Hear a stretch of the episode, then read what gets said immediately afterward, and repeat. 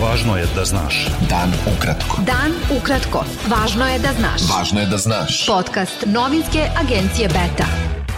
Dobar dan, poštovani slušalci. Ovo je emisija Dan ukratko, a sa vama danas Vesna Zarić.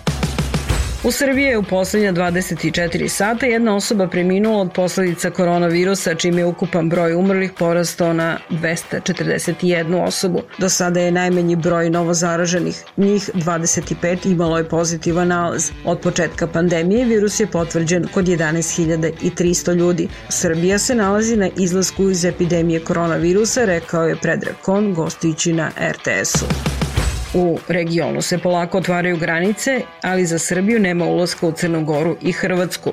Ministar spoljnih poslova Srbije Ivica Dačić ocenio je danas da je nelogična odluka crnogorskih vlasti da ne otvore granice za građane Srbije. Ako pri tome i mi kažemo, otvorit ćemo granice od 1. juna za Bosnu i Hercegovinu, Crnu Goru, Severnu Makedoniju i Albaniju, malo je nelogično da to ne prate i druge zemlje u regionu. Dodao i da Srbija nije dobila od Crne Gore zvanično tu odluku ali ni Hrvatska ne otvara granice za građane Srbije, Crne Gore, Bosne i Hercegovine, već samo za 10 zemalja. Međutim, robni promet između Srbije i Crne Gore nesmetano funkcioniše. Rukovodila Centra za regionalnu saradnju u Privrednoj komori Srbije, Aleksandar Radovanović, rekao je za Betu da kamioni sa robom između Srbije i Crne Gore se obraćaju bez ikakvih problema na graničnim prelazima. Ministri spoljnih poslova Srbije i Severne Makedonije, Ivica Dačić i Nikola Dimitrov, konstatovali su da su bilateralni odnosi dobri i da su stavljanjem epidemije koronavirusa pod kontrolu stvoreni uslovi za nastavak intenzivne saradnje i produbljivanje odnosa dve države.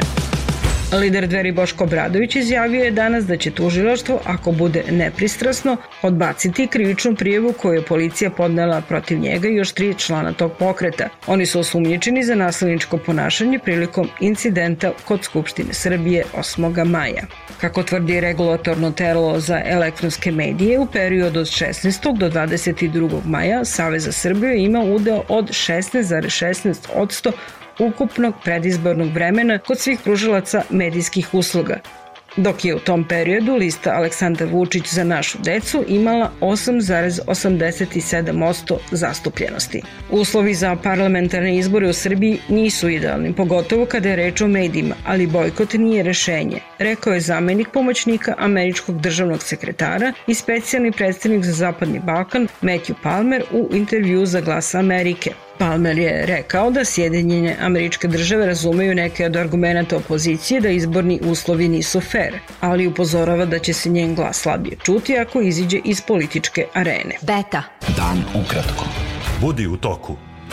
Velika Britanija, Sjedinjene američke države, Kanada i Australija optužile su danas Peking da krši svoje međunarodne obaveze usvajanjem sporne odredbe o bezbednosti u Hong Kongu u kineskom parlamentu. Kineski parlament danas je skoro jednoglasno usvojio sporni zakon o nacionalnoj bezbednosti za Hong Kong kao odgovor na prošlogodišnje proteste u toj nekadašnjoj britanskoj koloniji. Trećina Rusa smatra da je opasnost od epidemije koronavirusa preuveličana ili da je izmišljotina zainteresovanih lica.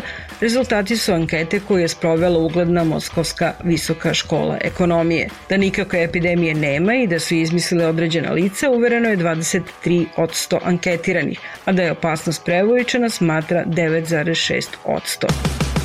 Trka Formula 1 za veliku nagradu Holandije neće biti održana ove godine zbog pandemije koronavirusa, potvrdili su danas organizatori.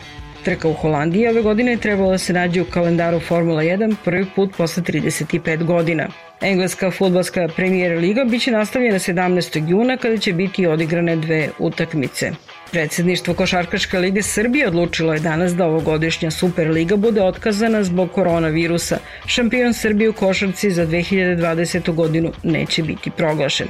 Izvršni odbor Futbolskog saveza Srbije osvojio je predlog da se Superliga sledeće sezone proširi na 20, a prva liga na 18 klubova. Beta. Dan ukratko. Bilo je ovo sve što smo vam pripremili za danas. Sa vama je bila Vesna Zarić, slušajte nas sutra u isto vreme. Pratite nas na portalu beta.rs i društvenim mrežama. Važno je da znaš. Dan ukratko. Podcast novinske agencije Beta.